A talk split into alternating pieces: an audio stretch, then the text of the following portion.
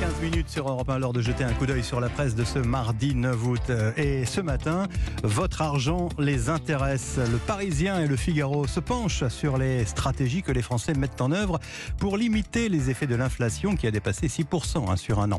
Location d'un jardin pour un après-midi, séjour dans un camping de son village, diminution de la vitesse sur l'autoroute, partir moins longtemps, moins cher.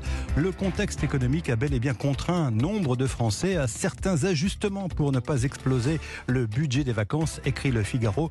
Tout cela, tout cela avant une rentrée qui pourrait s'annoncer difficile. Mais en vacances, face aux restaurants bondés et aux additions salées, eh bien, il faut quand même pouvoir se faire plaisir malgré tout, écrit le Parisien. Alors c'est vrai, les restaurateurs ont répercuté la hausse des prix des matières premières sur leurs cartes, mais cela n'empêche pas, non vraiment pas, les clients d'être au rendez-vous.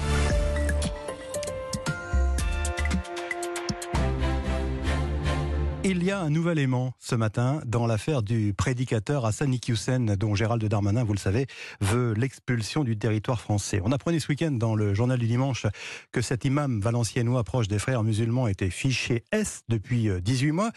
Eh bien, figurez-vous, ce matin, le Figaro révèle que l'homme n'est pas loin d'être considéré comme un marchand de sommeil. Sans profession, ses revenus proviennent d'investissements immobiliers. Il serait propriétaire de sept logements qu'il loue, malgré leur état sujet à caution, écrit le journal. Iqiyoussen aurait ainsi fait l'objet de procédures répétées pour des faits de location de logements insalubres ou non conformes aux règles sanitaires. Dans un autre immeuble du prédicateur, ayant fait l'objet d'un contrôle, ont été constatées des installations électriques dangereuses, une isolation insuffisante et l'ARS, écrit encore le Figaro, comme pour alourdir le dossier de cet imam, l'ARS préparerait un arrêté de danger ponctuel imminent pour la santé publique.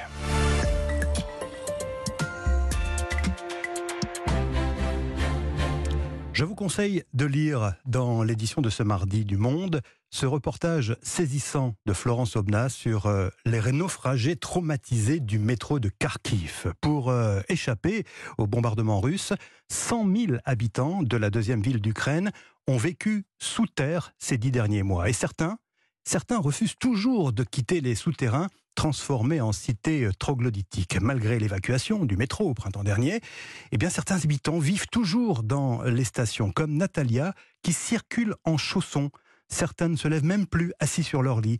Pourquoi irais-je quelque part dit par exemple un retraité. Je ne vois plus comment vivre. Revenir sur Terre pour ses habitants peut prendre des semaines, écrit euh, encore Florence Obnas.